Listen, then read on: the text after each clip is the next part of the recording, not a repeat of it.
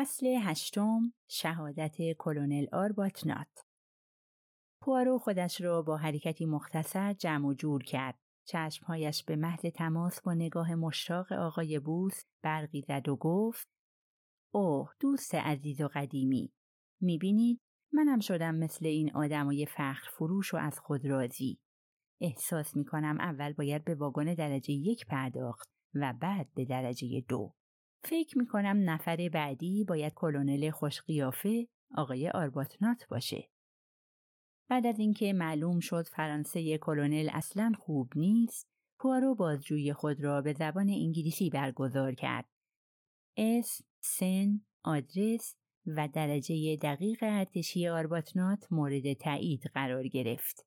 پوارو ادامه داد مثل اینکه شما از هند میاین و به اصطلاح خودتون مرخصی گرفتین. ما به اون میگیم en permission. کلونل آرباتنات بی علاقه به اسمی که یک مش خارجی روی هر چیزی بگذارند با همون ایجاز اصیل انگلیسی گفت بله اما با کشتی P and O به خونه نیومدین؟ نه چرا؟ ترجیح دادم به دلایلی که خودم می‌دونم از راه زمینی بیام. با رفتارش انگار به آنها می گفت اینم برای شما از خودرازی فضول. مستقیما از هند میاین؟ کلونل با تعنه گفت چهار روز در عراق موندیم که سه روزش در بغداد بود برای دیدن یکی از دوستان قدیمی من.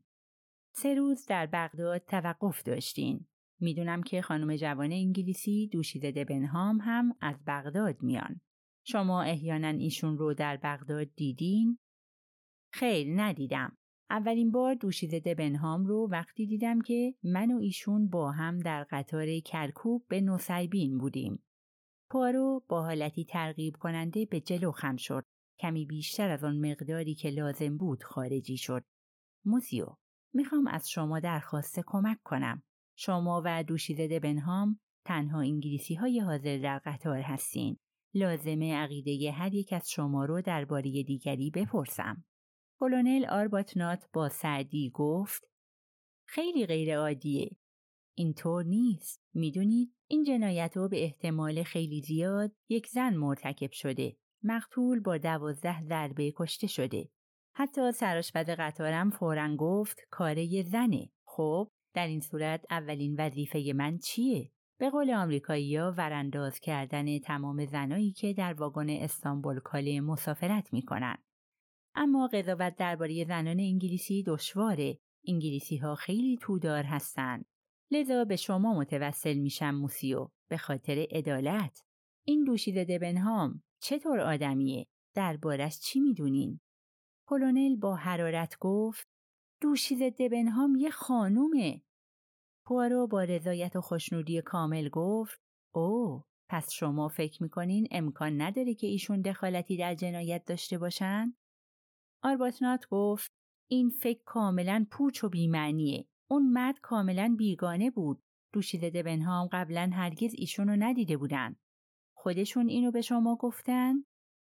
بله، دوشیزه بنهام بلافاصله درباره ظاهر کم و بیش ناخوشایند اون مرد نظر دادن.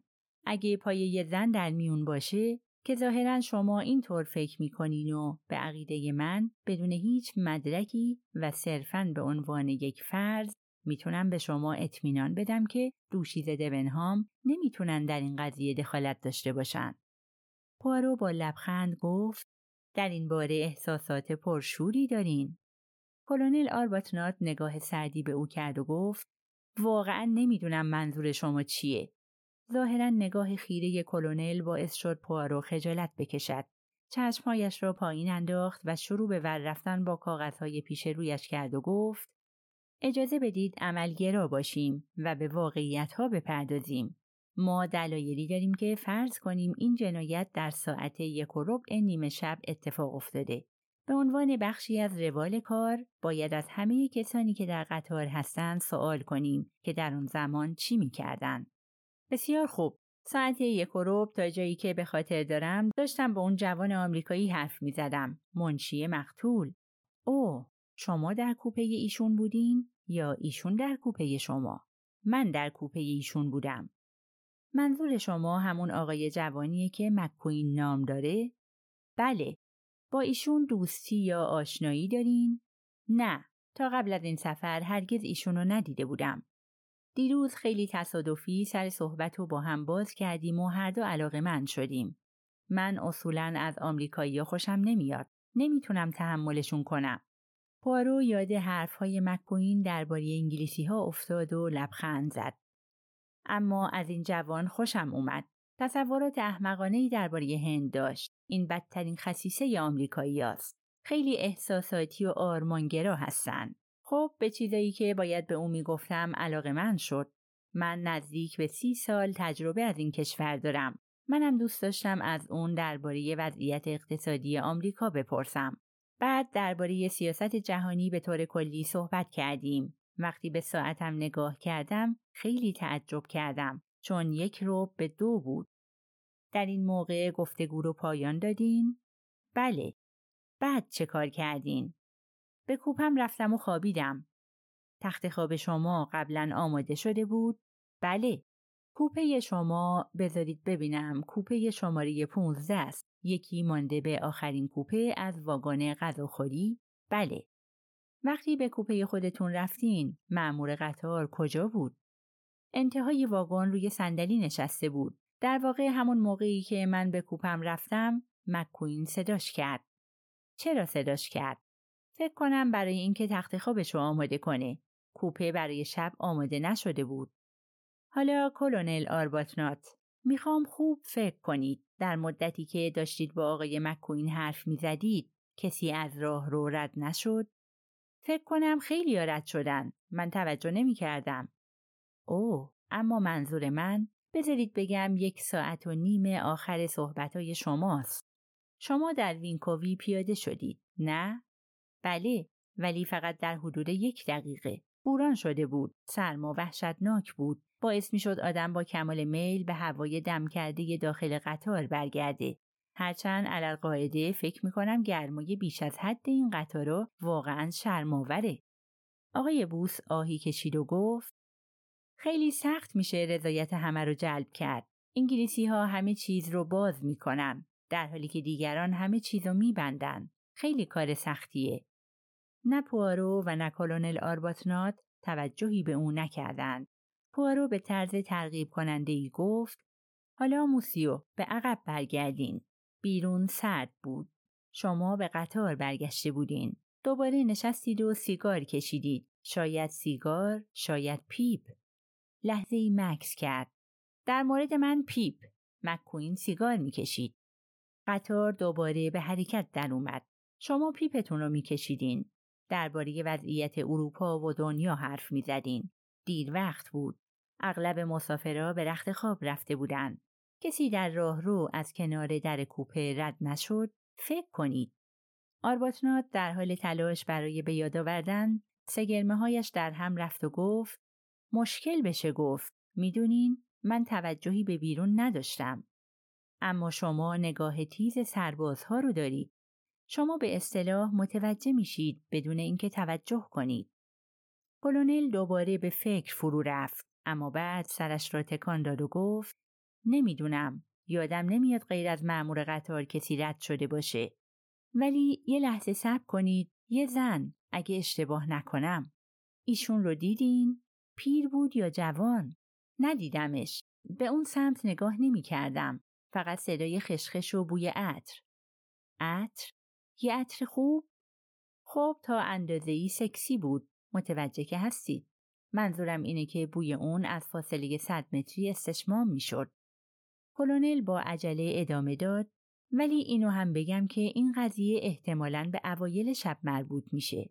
همونطور که لحظه ای پیش گفتین از اون مواردی بود که به اصطلاح بدون توجه کردن متوجه میشید. اون شب یک بار به خودم گفتم زن، عطر، چقدر زیاد زده بود اما اینکه چه وقتی بود نمی‌تونم با اطمینان بگم. الا اینکه چرا بله به احتمال قوی قبل از وینکووی بود چرا؟ چون به یاد دارم بو می‌کشم. می‌دونید درست وقتی بود که داشتم درباره شکست کامل برنامه پنج ساله استالین حرف می‌زدم. می‌دونم که اون زن منو به فکر موقعیت زنها در روسیه انداخت. و می‌دونم که ما در اواخر صحبتمون درباره روسیه حرف زدیم. نمی‌تونید اونو به شکل دقیق تری مشخص کنین؟ نه، حدوداً باید در نیم ساعت آخر صحبتهای ما بوده باشه. بعد از توقف قطار بود. کلونل با حرکت سر تایید کرد. بله، تقریبا اطمینان دارم که این طور بود. خب از این قضیه میگذریم. تا کنون در آمریکا بودین کلونل آرباتنات؟ هرگز علاقه به اونجا ندارم. کلونل آرمسترانگ رو می‌شناسین؟ آرمسترانگ، آرمسترانگ. دو یا سه تا آرمسترانگ می‌شناسم. تامی آرمسترانگ در هنگ شصتم بود. منظورتون که اون نیست. و سلبی آرمسترانگ اون در سومه کشته شد. منظورم کلونل آرمسترانگیه که با یه زن آمریکایی ازدواج کرد و تنها بچهشون رو بوده شد و به قتل رسید. اوه بله یادم هست که دربارش خوندم. ماجرای تکان دهنده ای بود. فکر نمی کنم تا کنون با این شخص برخورد داشتم. هرچند که البته میشناختمش. توبی آرمسترانگ. آدم خوبی بود. همه دوستش داشتن. سابقه بسیار درخشانی داشت. نشان شجاعت گرفته بود. مردی که دیشب کشته شد مسئول قتل بچه کلونل آرمسترانگ بود. چهره آرباتنات تا حدودی جدی و عبوس شد. در این صورت به نظر من اون کسافت به چیزی که مستحقش بود رسید. هرچند که ترجیح می‌دادم شاهد اعدام اون یا کشته شدنش روی صندلی الکتریکی باشم.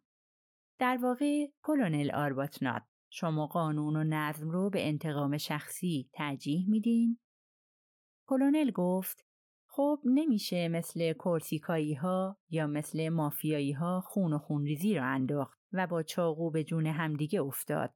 هر چی می‌خواید بگید اما به نظر من محاکمه در حضور هیئت منصفه روش معقولیه. پوارو چند لحظه متفکرانه به او خیره شد و بعد گفت بله مطمئنم که دیدگاه شما اینه. خب کلونل آرباتنات فکر نمی کنم چیز دیگه ای باشه که بخوام از شما بپرسم. هیچ چیزی از دیشب یادتون نیست که به نظر مشکوک رسیده باشه یا حالا که به عقب نگاه می کنید مشکوک به نظر برسه؟ آرباتنات چند لحظه فکر کرد و گفت نه مطلقا هیچ چیز جز اینکه مکس کرد. ادامه بدین استدعا می کنم. کلونل به آرامی گفت خب در واقع چیز مهمی نیست اما شما گفتید هیچ چیزی. بله بله ادامه بدین. اوه چیز مهمی نیست کاملا جزئیه. اما وقتی به کوپم برگشتم متوجه شدم در کوپه کناری کوپه آخری می‌دونین؟ بله شماره 16 خب در اون کمی باز بود و یه نفر داشت دزدکی بیرون رو نگاه می‌کرد. بعد در رو به سرعت بست. البته می‌دونم چیز مهمی نیست اما به نظرم کمی عجیب اومد. منظورم اینه که کاملا طبیعیه که اگه می‌خوای چیزی رو ببینی در رو باز کنی و سرتو بیرون بیاری. اما دزدکی بودن اون توجهم رو جلب کرد. پارو با تردید گفت بله.